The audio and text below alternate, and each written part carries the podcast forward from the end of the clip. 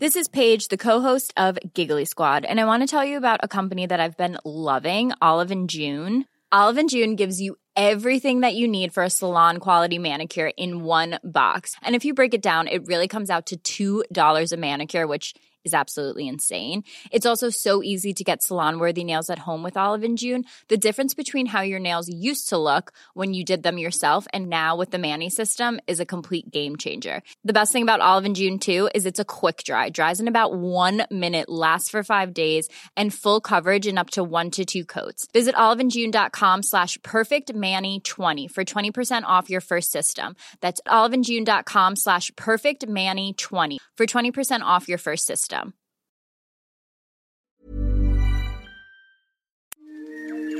He kōna i purangi tēnei nā te reo irirangi o Aotearoa.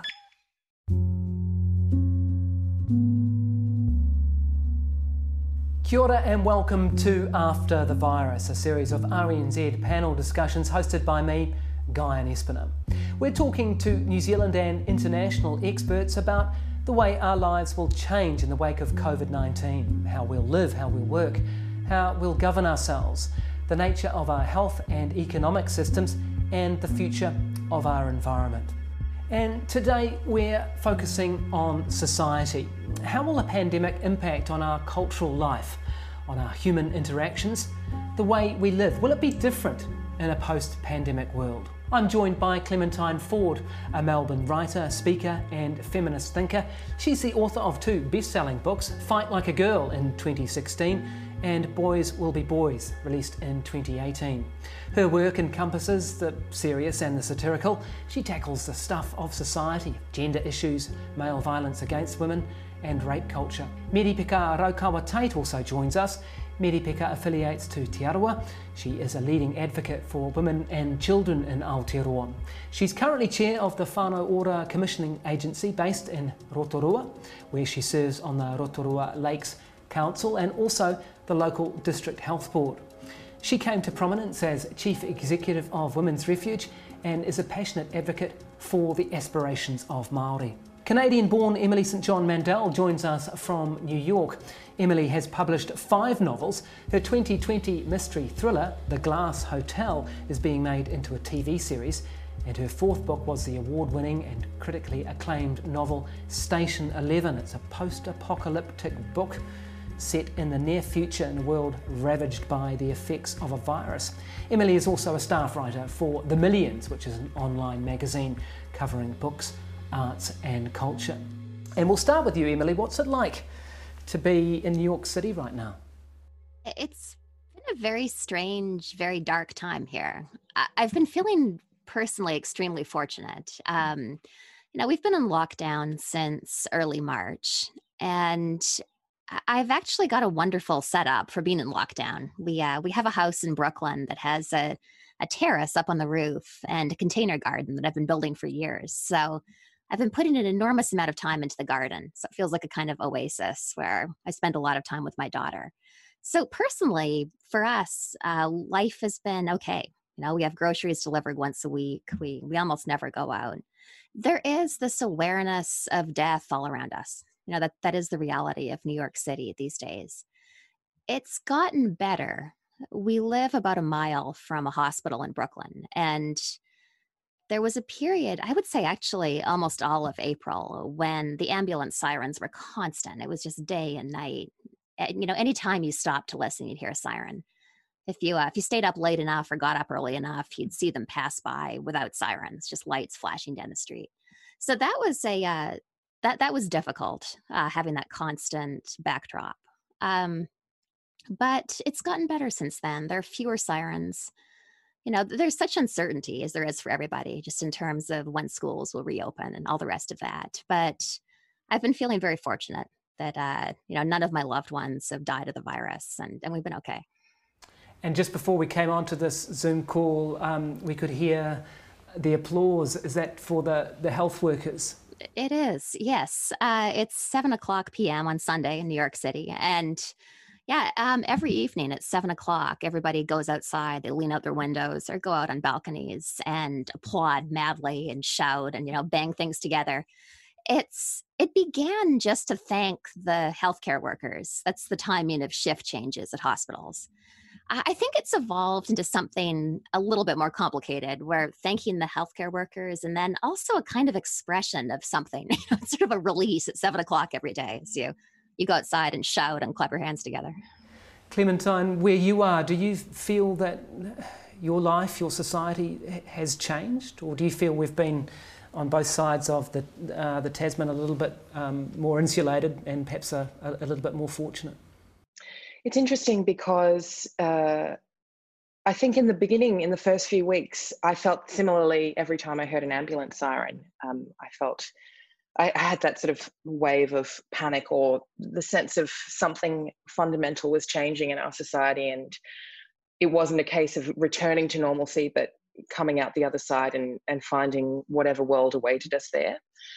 Um, and I still think that there are some fundamental changes that obviously uh, you know Australia and New Zealand will experience, but potentially very different to those happening in America because it feels it actually feels quite abstract to me here now because we have had such a and we've been able to implement such a different response to the virus for a number of different factors. I think population is is a huge one.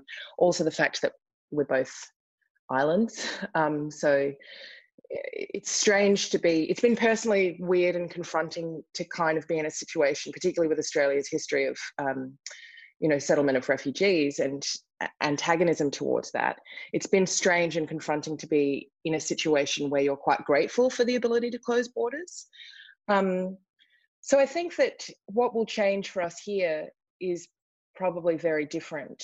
Uh, but at the same time, I do have that sense, and this this prob- this also comes from a place of enormous privilege and good fortune. But I do have that sense of not wanting to go back to exactly the way things were, um, and I think that there are opportunities here to see what kind of society we do want to shape and what kind of you know what kind of economic policies for example we want to maintain to allow uh, broader inclusion and broader support of marginalized people in our society that um, previously, I mean, it's become very clear to us that the money's always been there to do these things. It was just a lack of political will. It's interesting, isn't it, uh, Merepeka, you might want to come in on this, that a lot of the things we were told just simply weren't possible. Oh, no, we couldn't possibly do that because it, it just wasn't the way things were done.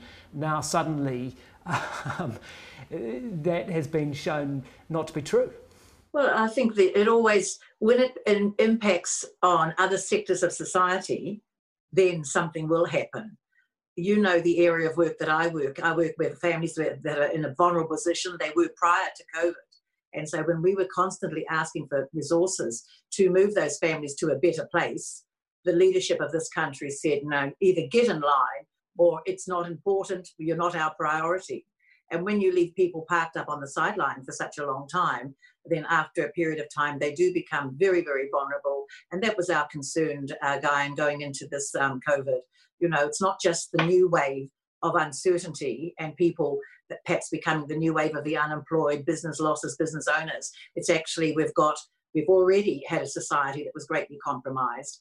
And now we've got this, these large thousands of people uh, being added to that as well. So um, my concern really has been the leadership, prior leadership, and if we're going to get into any sort of recovery mode, then, the, then leadership will be crucial to that. And it cannot be the same leadership as we've had before, with the exclusion, I might add, of our Prime Minister, who I have a high regard for. Th- those are some big themes, and we'll return to them. I just want to um, come right back to some, some basics about humanity. Um, Emily, do you think that human interaction is going to change permanently the way that we engage? I mean, eh, over the last few weeks and months, we've been taught that that our fellow humans are, you, you know, they are the danger, they are the risk. You know, basic things like shaking hands and hugging people and, and pressing up against people or being near people is, is, is being shunned.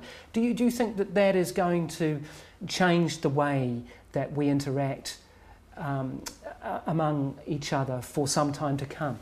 I believe it probably will. I have mixed feelings about it on the one hand, why did we ever think it was a good idea to shake hands during flu season? You know, let alone that French double cheese kiss, a cheek kiss thing that um that never made sense, and I'd, I'd be very happy to let go of those things. On the other hand, I have a four year old daughter who just crashed the Zoom call a moment ago. And, you know, the last picture that I took at her preschool on March 9th, so 48 hours before the school closed, was uh, a group hug, all these kids coming together in just a big pile. And it's tragic to think of children developing perhaps fear is too strong, but maybe it isn't the fear that adults have of human contact. So on the one hand it does make sense to be a little more physically distant than we have been but that, that is sad for little kids. Clementine? I agree. I have a three-year-old as well and um, again and i couldn't help but notice the sort of ominous ambulance siren that went in the background of uh, the street where you are emily um, I have a three year old too. And in the beginning, again, I think it comes back to that abstract difference that the reality of the virus here and in New Zealand has has had very different outcomes to New York and to America. Although I will say that um, certainly some of the news images that are coming out of certain parts of America uh, is clearly showing that some people are not having any problem with contact, which oh, is don't quite, get me started. it's quite worrying and upsetting. Yeah. But um, I think in the beginning here, I, I shared those concerns, particularly for my son, and I and I because we I had to have very honest conversations with him on the level of a three-year-old about the big germ and what we were all doing together as a community to fight the big germ, and we had to come together and be superheroes. And he's very into Paw Patrol, so I framed it a lot in terms of you know the pups. Um, and I I was very fastidious about getting him not to touch things, don't go any, don't go near people, and I did worry about that are we raising a generation now and necessarily so that will shy away from human contact but i think as restrictions have eased here it's been really interesting to notice how very quickly those human impulses return Merepeka, these have had huge implications for Māori. Um, the cultural practice of hongi, of, of pressing noses, um, there basically had to be a rahui, a, a sort of a, a, a, ban on that. And then we had um, a lot of um, high emotions about the um, inability to, to uh, practice uh, tangi in the way that that would um, hope to be practiced in normal times. Do you see these as being lasting impacts? No, I don't think they'll be lasting. I know that they did cause great concern to be told that your cultural practices must be put aside um, during this period, as if to say that we wouldn't exercise um, caution ourselves. I think that was what we really found quite offensive. Um, I know that I did break the rules on a number of occasions. From time to time, some of my family would drive past, and and and I did go out and give the little ones a hug. Um, and you know, just in to ask to ask people to put that aside. Um, it's a very strange thing to do, and you're right, of course. In Maori culture, um, you never isolate yourself because your family is your support, and so that was very hard. And but um, but we did it. I have to say that next time I doubt whether we will. If there is a next time, and I, I believe that there will be some years down the track, if not earlier, um, that we will have to really watch this. You know, we've got to we've got to put in practice in, in place now things that we know will st- will be workable, um, that people will be able to be safe, um, but we should be doing it ourselves, accepting the responsibility for our own tribal practices and to make those changes that are necessary ourselves. And um, yes. There was quite a bit of criticism, wasn't there, from Māoridom about uh, the, the lack of engagement um, by the Crown, by the government to bring in uh, Māori voices on some of these issues. Do you think that that was warranted? Well, I think so. Well, yes, it was warranted because we accept that there's this is a, a, situation that everybody needs to be alert to and and have good practices in place. Uh, but we weren't consulted. That's one thing, and it was we were treated as we've been treated over many many decades that we know what's good for you. And at the end of the day, we're quite smart we are smart, we're quite capable. Um, and if I would say probably we would put stringent practices in place, but we did want to have our tangi, our funeral practices last over three days. And the thought that we couldn't do the dressing that we usually do of the body, that we couldn't um, have even two or three family members there, that was most distressing. And the saddest thing about, about that will be that there will be some emotional baggage and carryover from those practices being imposed when they weren't imposed by us, and we could have done it in a better way. The result would have been a lot better, And we could have put those in and had our own spokespeople telling us why these are necessary. We weren't given the opportunity. Emily, do you think that this has led to a greater sense of unity in, in your population? I, I see some media images of division and lockdown uh, protests, um, and I know that there's been a lot of focus on the partisanship of your politics, but do you feel um, that there has been a sense of, of unity through this crisis also? I've seen both unity and polarization. Uh, you know, the, the truth is, New York City is such a bubble. Um, it always votes for a center left candidate, you know, and regardless of the election, um, which is, you know, a long winded way of saying there are no Trump voters here, or very, very few. So, uh, yeah, I have seen a great deal of unity. Um, you know, a coffee shop a couple of blocks from here turned into a food bank. An enormous number of New Yorkers are out of work. An enormous number of uh, Americans are out of work. But New York City is so heavily dependent on the tourism industry. So it's been uh, particularly devastating.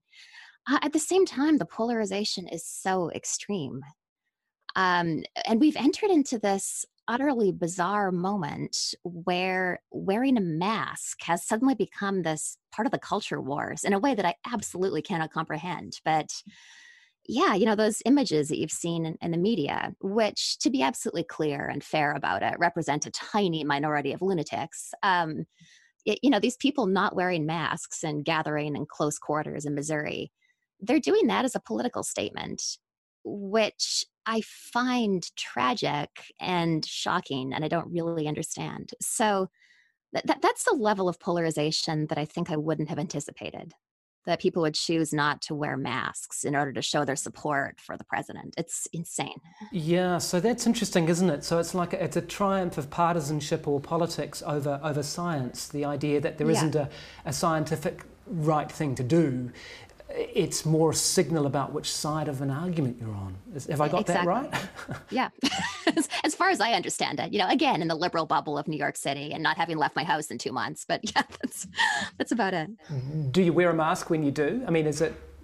Yeah, absolutely. Um, yeah, we wear a mask at all times and we go out. My four-year-old has a cute little mask with owls on it, which she'll wear. Mm. I mean, I, I, I know you, um, and rightly so, you didn't want to, to, you know, promote your book on the back of this, but it, but it, it, it I, I can't unsay it. I mean, if someone's having wrote, written a book about a, a a world ravaged by a virus, are you sometimes thinking, "Oh my God, I've woken up in one of my own novels"? I mean, it's no, um, no. There, there was always going to be a virus, or there was always going to be something. Uh, something that became clear to me in reading about the history of pandemics for that book was that there is always another pandemic, which is not to minimize the awfulness of this moment in any way. But I don't feel I predicted anything. I feel it was inevitable. Mm. Clementine, how, how are you seeing um, Australians react to this with a, with, a sense of, with a sense of unity?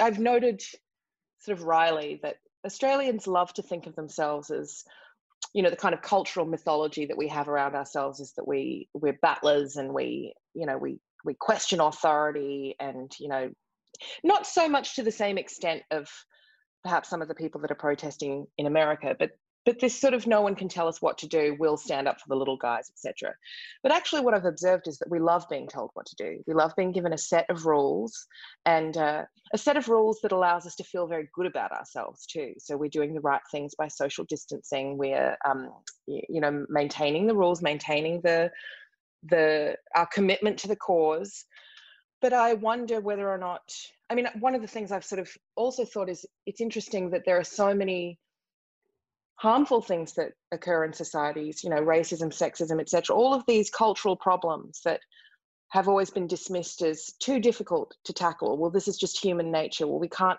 you know, we can't address men's violence against women because it's too hard. It's too hard to really fundamentally get anyone to change, or it's just a joke. It's just a joke. They're just words, etc. But actually, when you give people a very clear framework of, uh, you know, this is the kind of community that we not only want, but the kind of community that we need. And if you fail to adhere to the rules of the community, you will be, at the very least, ostracized and you will potentially be publicly treated like a pariah. Um, it will be made clear to you that you are not abiding by the rules and the standards that we have set out for this community that we want to live in and I, I think it's interesting that we're so able to do that in a situation like this and it's great that we're able to do that in a situation like this and yet so many other social problems have we've failed to really commit to creating good communities. You know speaking about men's violence against women of course one of the inevitable and terrifying consequences of a pandemic like this is a massive increase in um, not only reports but obviously in circumstances of family violence and domestic abuse. Um, and what do you? How, I mean, I'd be very interested to hear Merepeka's view on that and take on that because obviously that's your area of expertise. But what do we do about that in a global pandemic where people are forced to isolate? How do you address that problem? Merepeka? Well, I think we have put up with so much for so long, and, and that's been the problem. We've had ample opportunity over many years to say, what is the desirable future we want for our country? Because right now, we've got an A team and a B team. And if you're in the A team, I'm all right, Jack, and nothing's wrong with me and my family. And so we're prepared to leave thousands of New Zealanders parked up on the sideline who have who are trying right now um, to battle, you know, inadequate housing, low income coming into the home, um, mental, significant mental health issues, and physical health issues, all of those sort of things. And so we haven't addressed them well enough. There's been little commitment to address them well enough, and we have I believe that we've just decided, this government and the New Zealand society as well, we've just decided there will always be a certain number of New Zealanders that are actually going to be a drag on society, and we'll just have to factor that, that number into our economy. And how sad is that? Because if we do that, we're allowing another group of um, young people to be actually born into those circumstances. And that's not good enough. Everyone in New Zealand has a right to be able to contribute to the development, the ongoing development of, the, of their country. And to deny them that opportunity by saying just because you've because you've been born into uh, born into these circumstances, that's in fact where you're going to stay. And that to me is not right. But we really haven't had the, the leadership. Whenever we look these days, it's all about growing the economy. This was prior to COVID you know, we've got to make sure we grow the economy, etc. But you've got to at the same time grow the people. And they go hand in hand, they're interdependent. We could have done so better in New Zealand many years ago. We could have really knocked this whole domestic violence on the head if we had if we had concentrated on our young women and uh, and just made it very clear to them you don't have to pick some no hoper you know you look after yourself and know who you are but we've never we've never framed our responses to uh, young women's um, issues, we've never looked at it in the clear light of day and said we need to start as soon as our young girls are born and just make sure that we put as equal emphasis on them as we do on our young boys and give them the equal opportunities that, that others have had. Merepeka, what did the people you have contacts with, what were your um, sources and, and, contacts saying about what did happen during those uh, intense lockdown weeks in terms of domestic violence? Well, for a lot of them, it was not a happy lot, I have to say. Um, because when people, when as you know, just prior to us going into lockdown, uh, there was a lot of panic buying being done. And now, of course, when you when you don't have much in the way of income, no disposable income, uh, they they didn't have the opportunity to to panic buy, if you want to say it like that. They didn't have that opportunity. They didn't have the opportunity to buy the um, the hygiene packs and things, you know, those because they didn't have the money. And so pressure was building prior to going into actually lockdown. And then, of course, um, some of those homes, people are bare, barely surviving. Um, they've got significant health issues. They've got addiction issues and all of those. That's not all of them, but but people, when they're used to getting up in the morning, some of them, many of them, going off to work, and suddenly to be in a lockdown position, separated from your from your whānau, your immediate family that you're in contact with every day, that you're sharing your spaces with every day, you can't come into our home anymore. It was just too much for many families, and sadly, we're seeing that the increase in domestic violence, the increase in, in children's harm. Uh, those are alarming statistics, and they really are. And we couldn't get to them we always said, oh, we'll just ring this number, someone will be there. That was not the case. That was not the case. And we had our services, I mean, our services were able to spring into, into action. Up and down the country, you saw community health providers, community social service providers. We couldn't afford to wait for the government to give us any direction. We just had to get in there and um, and assist our families as best we could but there will be significant social issues come out of this COVID lockdown, absolutely. And they're bearing down on us right now.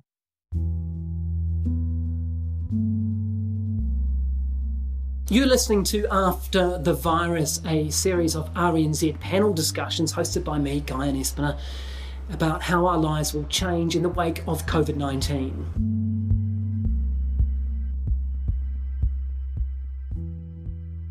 Emily, um, homelessness very visible to anyone who visits the United States. Um, what have the what have the people without homes done in, in this pandemic? They fared very poorly. I mean, I think it will be obvious to anyone watching from abroad that the United States is a little bit of a, um, a leadership vacuum, let's say at the top.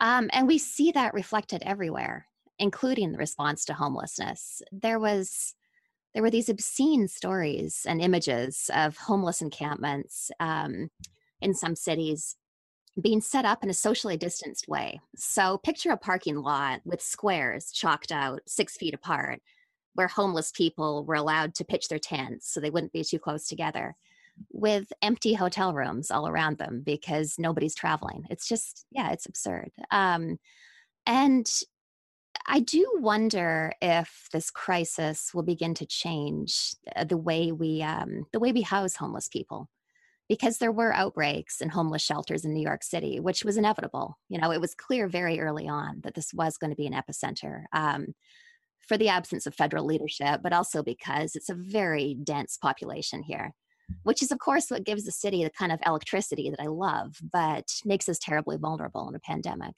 I find myself wondering if that's perhaps one of the good things that could come out of this at some point.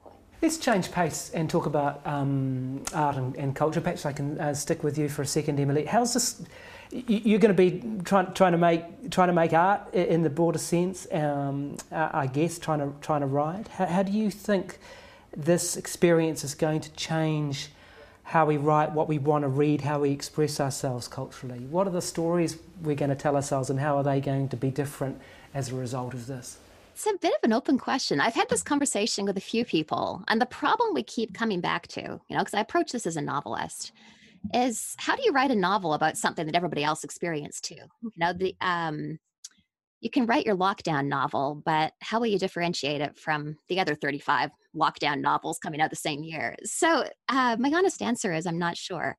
I do think it will change book tours. You know, the economics of book tours never made sense. And now that we've seen that they can, in fact, be done by Zoom, which to be clear, I would much rather be with all of you in person. Um, and the same goes for all the book events I've done digitally. But it is a possibility now. Yeah, I'm not sure how it will impact our art. Clementine? Uh, I mean, I think that accessibility is a huge issue. That you know, when you when you can do things digitally, you break down the barriers of people who are unable to access, um, you know, in-person book events or in-person discussions, which is wonderful. At the same time, we're all very frustrated with Zoom. Um, you know, I the arts this is certainly the case everywhere i'm sure but one of the one of the terrible impacts as well of this virus in australia is the impact on the arts community. And you know artists and performers bring in a huge amount of money to the economy every year enormous amount and it's completely undervalued. And it's been very disheartening to see from some of the probably expected quarters of people who are usually like love to be derisive towards art and artists and the need for funding for artists. It's been really disheartening to see that sort of gleeful, the gleeful joy that people are willing to take in thinking that thousands of people could be out of work because it's a win for the right wing or something. You know, it's like owning the liberals to destroy arts if, if there are positive opportunities from a pandemic, and of course there are, one of those opportunities is, as I said, to kind of create the kind of community that we want and to place an emphasis on connection and support and and care for each other.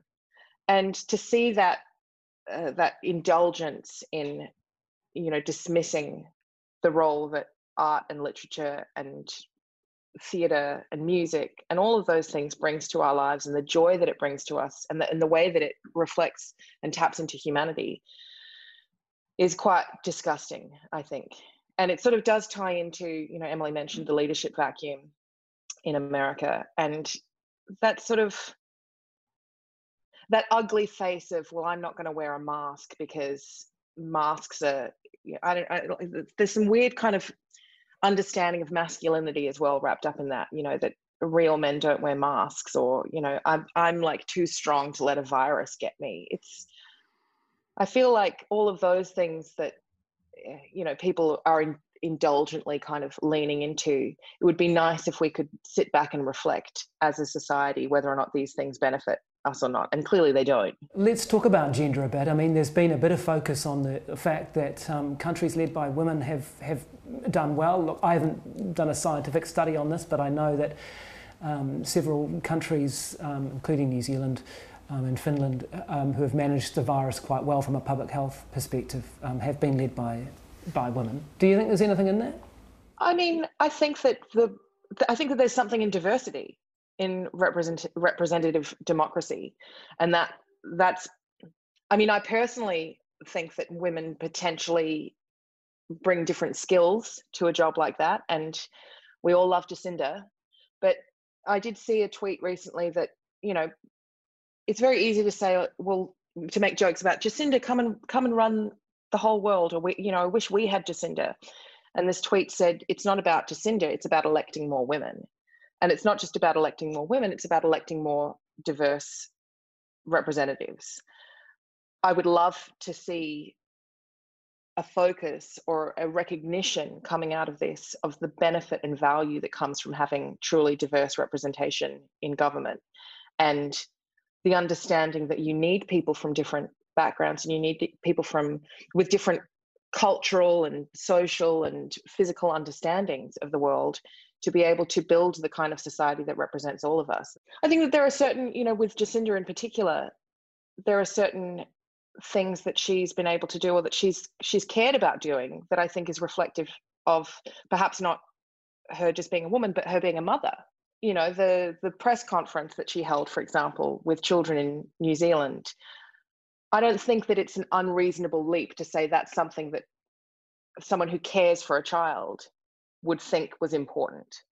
I, I would love to see people recognize more that the essential work that's being done across most of the world now is largely being performed by women in care industries that have that are always undervalued and dismissed as being unimportant and certainly undervalued economically. Merepeka, um, that point about essential workers um, and a lot of them being women, I've seen studies that have, have shown that, that the majority indeed have been. Um, do you think that we're going to learn to appreciate them more as a result of COVID 19 and, and the uh, pandemic? Mm, probably not. If we're part, if we're going to go down the same old track, we won't. We'll just say, well, those are all that's women's work. They've always done it. But but things do need to change in that regard.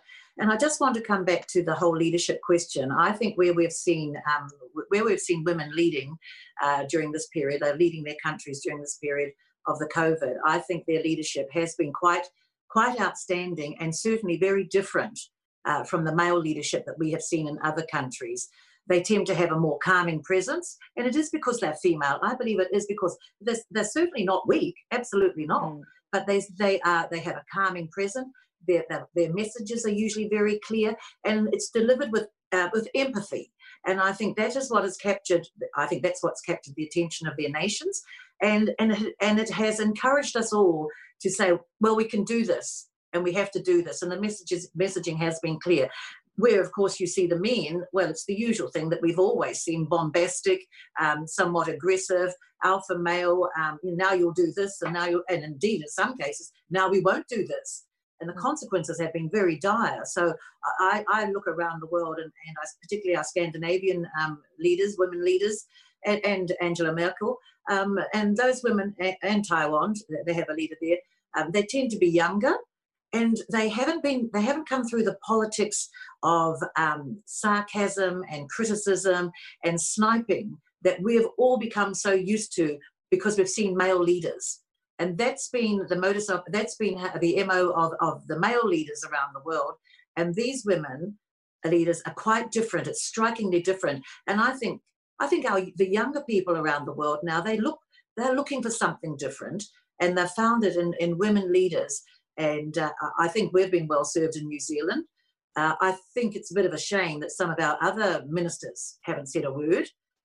Because if you look back it was always helen clark in the previous governments that Helen Clark led, it was always the Minister, Prime Minister Helen Clark doing the talking. And sometimes now, I think I think leadership can be shared. There are opportunities for leadership to be shared, and we've never seen that. And maybe the Prime Minister thought it has to be her and um, Dr. Bloomfield, and that's fine. But I'd like to see others now exerting um, their leadership potential because if we're going to bounce back from this, um, it has to be. We have to. We have to see the other leaders who are going to be part and parcel of driving um, the recovery in not only the economic sense but in the social sense as well. And it needs to happen now. Let's change pace and talk about some more everyday life things. And I'd be interested in your thoughts about how some of these things might uh, change. Do, do, you get a sense that your world is shrinking and that it's going to be more community based now? I mean, obviously, in reality, it, it does with borders being closed. Do you think that that's going to have a, an impact, Emily? I know for myself that I'm walking around my my village and, and to be at the bottom of the world in New Zealand and to think that our borders are closed. I feel like my world is shrinking a little bit. I wonder if you guys feel the same. Help me. Yeah, I do feel that way. Um, I live in New York City, but I grew up in southwestern British Columbia and the extreme west of Canada and my whole family is still there. And they're suddenly so infinitely far away. It used to not, you know, it's a very long trip, obviously. It's about six hours to the other side of the continent and then another four hour flight, but it was doable. Um, now it might as well be the other side of the world in 1850. You know, it's just, it's so far. Or even, um, I was up on my terrace earlier looking out at Manhattan and I can see the skyline from my house. But I was realizing how far away that is when your government requests that you not get on the subway. You know, it's uh, it's pretty wild. So on the other hand, it does feel as if my world has shrunk in a very profound way. On the other hand, when that when that changes, you know, when the numbers improve enough that these restrictions begin to lift, I can't tell you how desperate I am to travel. I'll go everywhere as soon as I can. What's the top of your list? Ah, uh, Paris. What about you, Clementine? Do you feel that? Are you going to jump on a plane? You feel like jumping on a plane when you're allowed to? I mean, I have to travel quite a lot for work, so it's been nice to not have to rush around. I suppose again, you know that that comes from, or that ability to feel that way comes from a place of enormous privilege.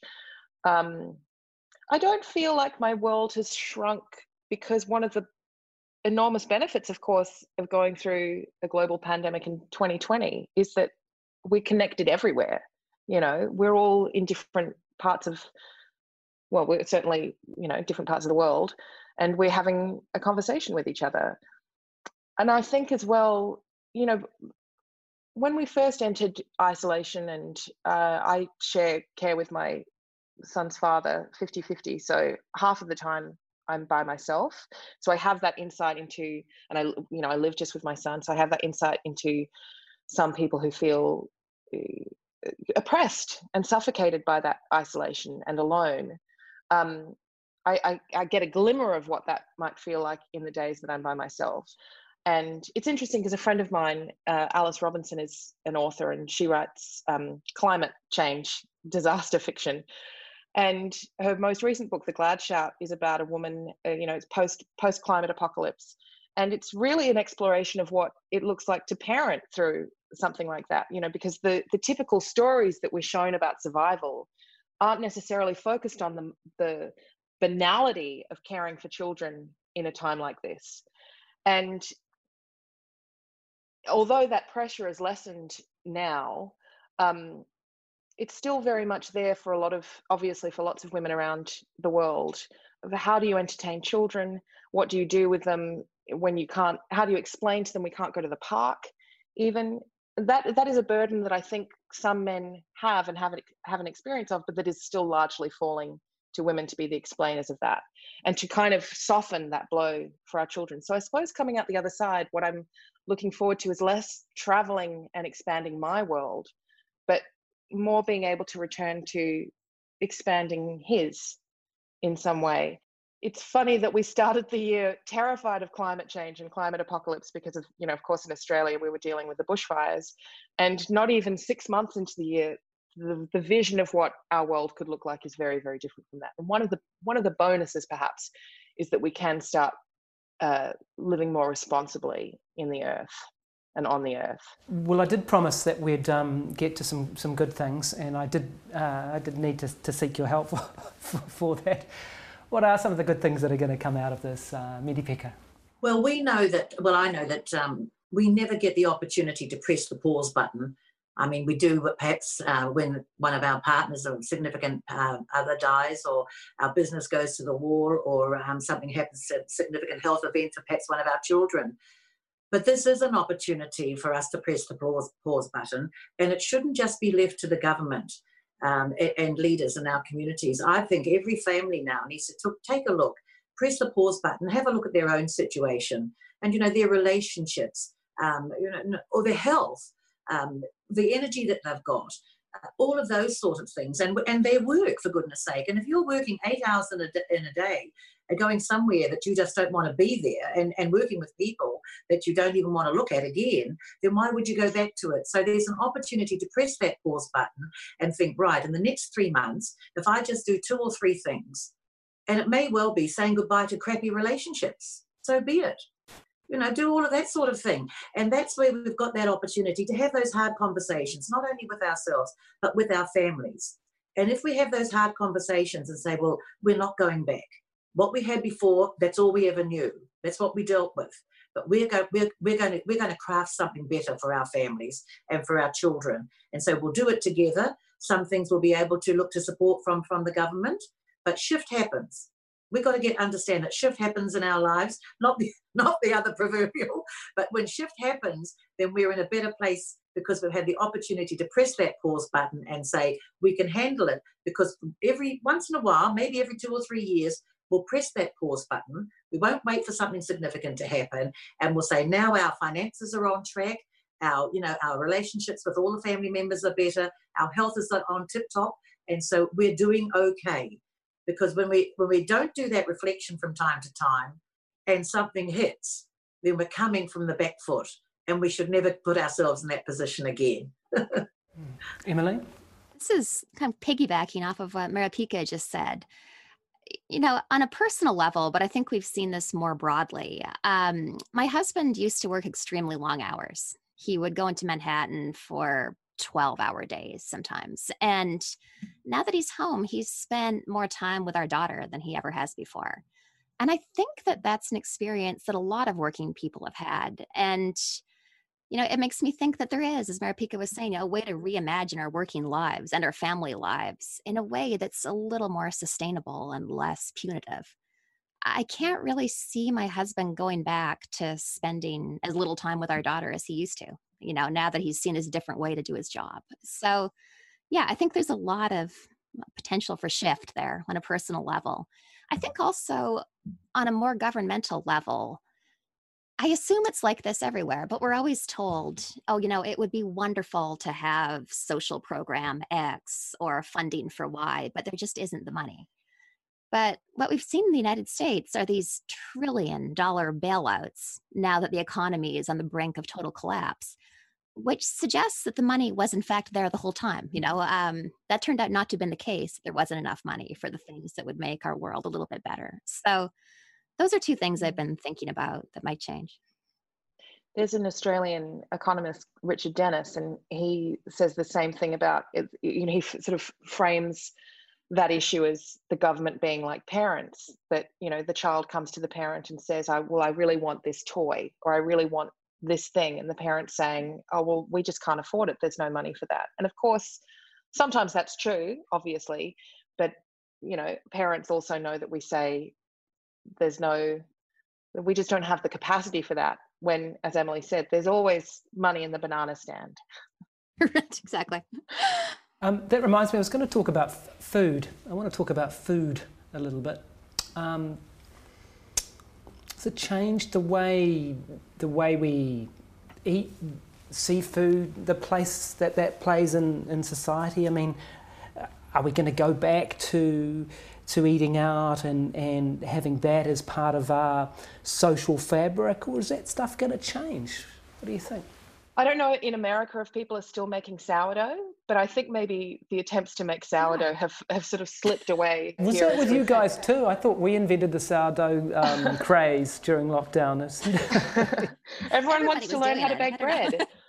and that but that's really interesting that you know one of our ways of one of our coping mechanisms as a society and as individuals has been to literally get our hands dirty to make to build something with our hands to connect with food and to to connect with something tangible through the through the making of something nourishing. Returning i suppose to smaller smaller circles is something i would like us to continue doing afterwards rather than i guess returning to the altar of capitalism to worship at it although we've been doing a lot of online shopping Well, sh- shopping's the other thing that's changed dramatically in our day-to-day lives. Um, and uh, Emily and uh, Merepeka, you'll want to comment on this too.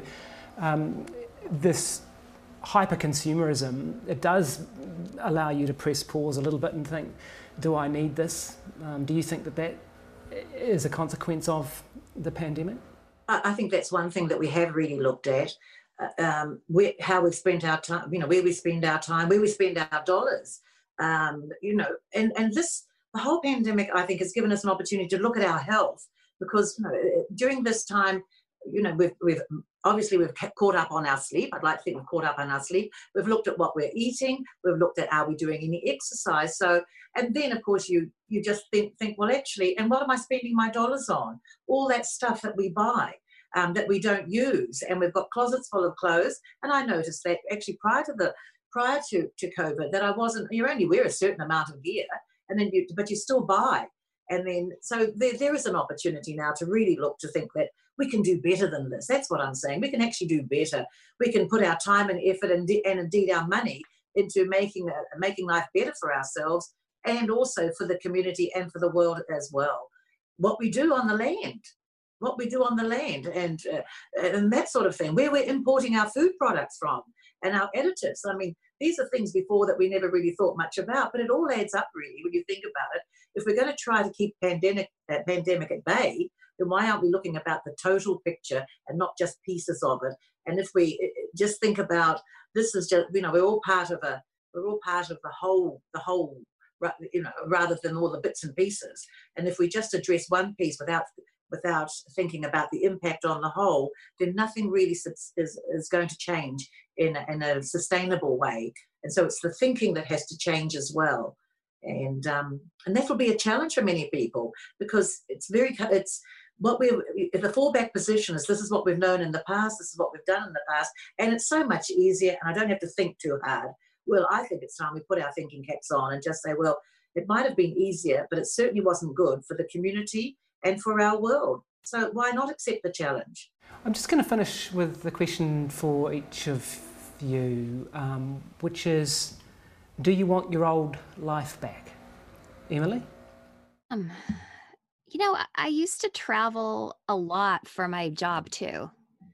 And I know I just said that I miss travel, and I really do, but it, it has been nice being home with my daughter and not being on these constant 48 hour trips to random cities all over the United States for lectures. Um, yeah, so I don't I don't know that I want to do as much travel when the world changes back. Um, I have to be honest, I do miss childcare. That's uh, you know, I, I love spending so much time with my daughter, but try getting work done while homeschooling a four-year-old. You know, Clementine, I'm sure you feel my pain. it's not easy. I got, a, I got a six year old and I was playing teacher Yeah. and journalist at home for two months. And I hear you, when the schools opened up again, wow, Yeah. it was a big day. Yeah, and you know, we're at very different points. Um, you know, between Australia and New Zealand versus the United States. Um, and an idea that I found really interesting that I came across in a Medium essay a few months ago was um, the essayist's name was uh, Tomas Pueyo. He's a Silicon Valley guy. Uh, the essay was called The Hammer and the Dance. And it described the way that we'll probably be dealing with a coronavirus pandemic over the next however many months or years we have before a vaccine is widely available and disseminated. Which is that there will be the periods of the hammer, which is okay, we're going into lockdown, the schools are closing, we need to shut everything down. And then as that flattens the curve, the numbers decline, you then enter the dance, which is how can we readjust and recalibrate society to contain this illness that we cannot yet cure or vaccinate against. So I feel as though all of you are in the first stages of the dance, but in New York City, it's still the hammer. You know, we're still trying to imagine whether or not our kids will go to school in September, let alone now. So, yeah, it's um, it's an interesting divide, and it's it's interesting to talk to all of you. And final thoughts from you, Clementine, and we'll finish with Merepeka. Uh, I love that vision of the hammer and the dance. I mean, it's, it's a beautiful tragedy in that, and the thought that we could be doing that for years is, I mean, from a literary point of view, it's very exciting, but obviously, it's not not necessarily very exciting in practice. Um, I I don't want to return to the way things were, uh, mainly because I think that the ability for everyone to slow down has. If we are in the first stages of the dance here, one of the ways in which I feel that personally in my life is is a lessening of the tension and the stress that we entered into in the beginning, and and an, an, embrace of the slower way of living. As Merepeka says, you know, we're sleeping more, we're sleeping better. And the ways in which people are able to work at home. Um, I think I read in New Zealand recently that the rates of self harm and, you know, death by suicide has lowered. And I wonder if that's connected to a, a lack of stress about needing to, you know, for people who suffer from anxiety, being able to work in your own space is is helpful um, and I've also, like Emily, really appreciated the time that I've been able to spend with my child because even before we we went into lockdown, even before the virus kind of established itself, I was already feeling that sense of that his his time and his childhood was like me holding you know a cup of water from the ocean in my hands and i couldn't i couldn't hold on to it. It was just dripping away and no matter what i did it was just passing through my fingers and so being forced, but it was also very easy to justify saying, well, I have to work, I have to work, he's got to go to childcare. And I love childcare, don't get me wrong. But being forced into a position where uh, we had to adjust together to being in each other's space eh, all day, every day, and then find a way of being that was beautiful and soft and lovely and and I, I noticed myself a few weeks ago looking at him and thinking, you know, he was he'd said something funny that just made me laugh and laugh. And I thought I would have missed that. There would have been a moment that I didn't get. So being able to kind of reflect on the precious time that we've you know those of us with small children can appreciate now because we are no longer in living or operating in a world that tells us that we need to be moving at 200 miles an hour and we need to be constantly producing work in order to be a valuable member of society has been very helpful and i don't want to return to that currently or certainly prior to this there you know we know that there's very little respect for those professions and hopefully we've all had a massive wake up call about how wrong we were to think that i didn't think that i hope none of you thought it Merepeka. well i have to say i've had the opportunity over these last couple of months to do the hard thinking and um, I've looked at my life prior to COVID, and I thought, well, is this the best? Is this the best that I can do? And it's not. It certainly isn't. I mean, I've, I've I've looked at the time, the energy, and indeed the money that I've wasted on activities that have really not added any value to my life. They really haven't. And of course, it's what I've done for year in, year out. And so I just find that, you know, burning the candle at both ends, working in areas, in some areas where I know now that there are other people who can pick it up and probably do a better job. And my home environment, there's been neglect and all, you know, not purposely, it's just that over a while you start to drift. And this has given me an opportunity to tighten things up and just to think about, you know, i have reached the three score and 10, uh, the allotted time. And well, God knows, I want another 20 good summers but I want those summers to count. And that's why I've been prepared to have the hard conversations with myself and a couple of people that I really value in terms of their opinion. And I've decided that no, you, if you are happy, that's fine. But I think we can always do better. And it's whether or not we have the courage to actually sit down with ourselves, maybe a couple of other people, and say, What do you reckon? Don't you think? And I can tell you sometimes what you get back can be a bit of an eye opener. So be prepared for it as well. All right, good place to leave it. Thank you very much, Merepeka Raukawa Tait, uh, Emily St John Mandel, and Clementine Ford.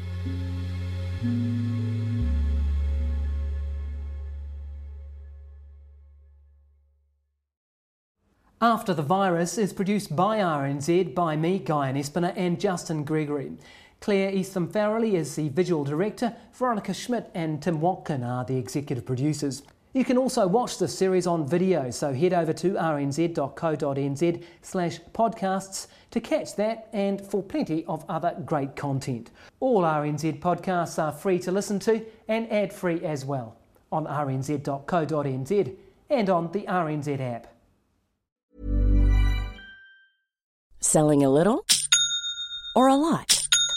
Shopify helps you do your thing however you cha-ching. Shopify is the global commerce platform that helps you sell at every stage of your business. From the launch your online shop stage to the first real life store stage, all the way to the did we just hit a million orders stage. Shopify is there to help you grow. Shopify helps you turn browsers into buyers with the internet's best converting checkout. 36% better on average compared to other leading commerce platforms because businesses that grow grow with Shopify. Get a $1 per month trial period at Shopify.com slash work. shopify.com/work.